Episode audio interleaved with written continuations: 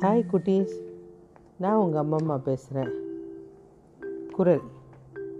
யாகா வா ராயினும் நான் காக்க. காவாக்கால் சோகாப்பர் சொல்லிழுக்கப்பட்டு. ஒருவர் எதை அடக்காவிட்டாலும் நாவை அடக்க வேண்டும். அப்படி அடக்காமல் தீய சொற்களை பேச நேர்ந்தால் பெரிதும் துன்பப்படுவார்கள். கிருஷ்ணதேவராயர் கதை.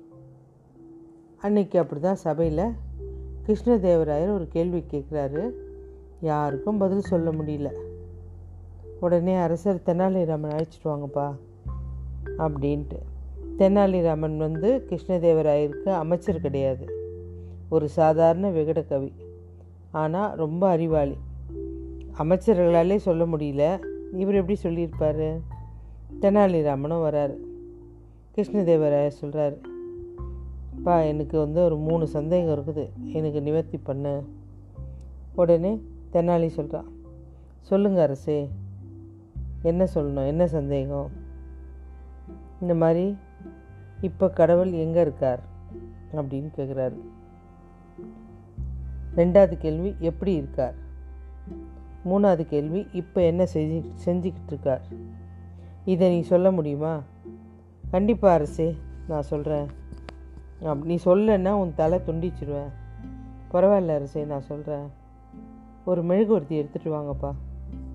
எடுத்துகிட்டு வந்து கொடுக்குறாங்க ஏற்றுறாரு அரசே இந்த மெழுகுவர்த்தி எந்த எந்த இடத்த சு- பார்க்குது இந்த மெழுகுவர்த்தியில் வர ஒளி எந்த இடத்த பார்க்குது கடவுள் அங்கே தான் இருக்கார்.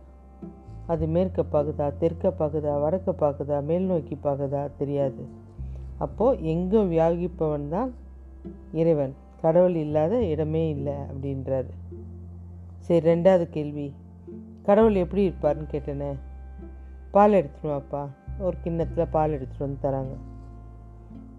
அரசே இந்த பாலில் தான் நம்ம தயிர் எடுக்கிறோம். இந்த பாலில் தான் நம்ம மோர் எடுக்கிறோம்.